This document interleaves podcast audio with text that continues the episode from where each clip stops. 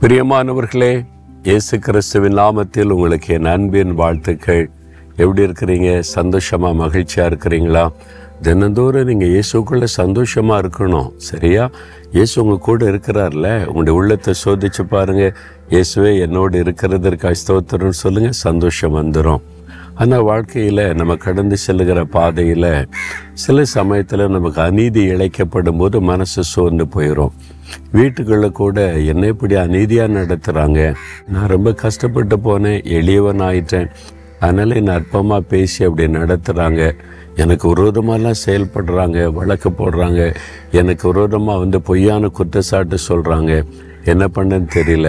அப்படி கஷ்டப்படுறீங்களா? உங்கள் உங்களுடைய கிராமத்தில் உங்கள் பட்டணத்தில் வேலை செய்கிற இடத்துல உறவுகள் மத்தியில் அல்லது உங்களுடைய ஜனங்களுக்கு நடுவில் யாரும் உங்களுக்கு விரோதமாக எழும்பி உங்களை சிறுமைப்படுத்தணும்னு சொல்லி உங்களுக்கு விரோதமாக என்னென்னவோ செய்கிறாங்க இனி யார்கிட்ட நீதி கிடைக்கும்? எனக்காக யார் பேசுவாங்க?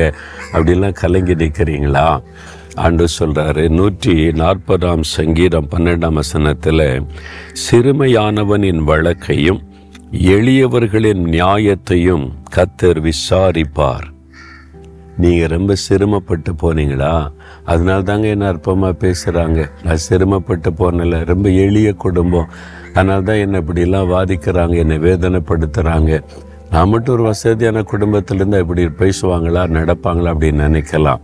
அப்படி நினைக்கிறாங்க நீ எளியவர்களாக இருக்கலாம் சிறுமைப்பட்டவளாக இருக்கலாம். உங்கள் வழக்கை கத்தர் விசாரிப்பார். உங்களுக்காக கத்தர் வழக்காடுவார். உங்களுக்காக கத்தர் பேசுவார். உங்கள் குடும்பத்தில் வேலை செய்கிற இடத்துல மேல் அதிகாரிகளோட அல்லது நீதிமன்றத்தில் வழக்கு இருக்குதா நீதிபதி உள்ளத்தில் ஆண்டவர் பேசி உங்களுக்கு நியாயம் கிடைக்க செய்வார். சோர்ந்து போகாதங்க. நீங்கள் எளியவங்க நீங்கள் வந்து ரொம்ப சிறுமைப்பட்டவங்க. அதனால் அப்படின்னு சோர்ந்து போகாதங்க.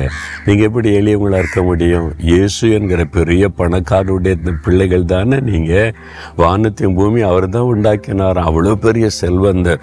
அதனால் சொல்லுங்கள் எங்கள் அப்பா இயேசு ரொம்ப பெரியவர். எனக்காக அவர் எல்லாத்தையும் வழக்காடுவார் நியாயம் விசாரிப்பார். என்னை கைவிட மாட்டார்னு சந்தோஷமாக சொல்லுங்கள் உங்களுக்கு அவர் இருக்கிறார்.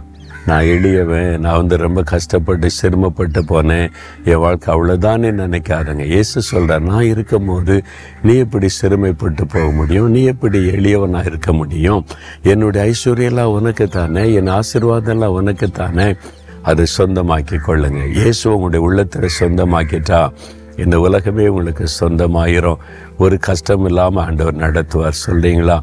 தகப்பனே நான் எளியவன். நான் வந்து சிறுமைப்பட்டவன் சிறுமைப்பட்டவள் என்று கலங்கினேன்.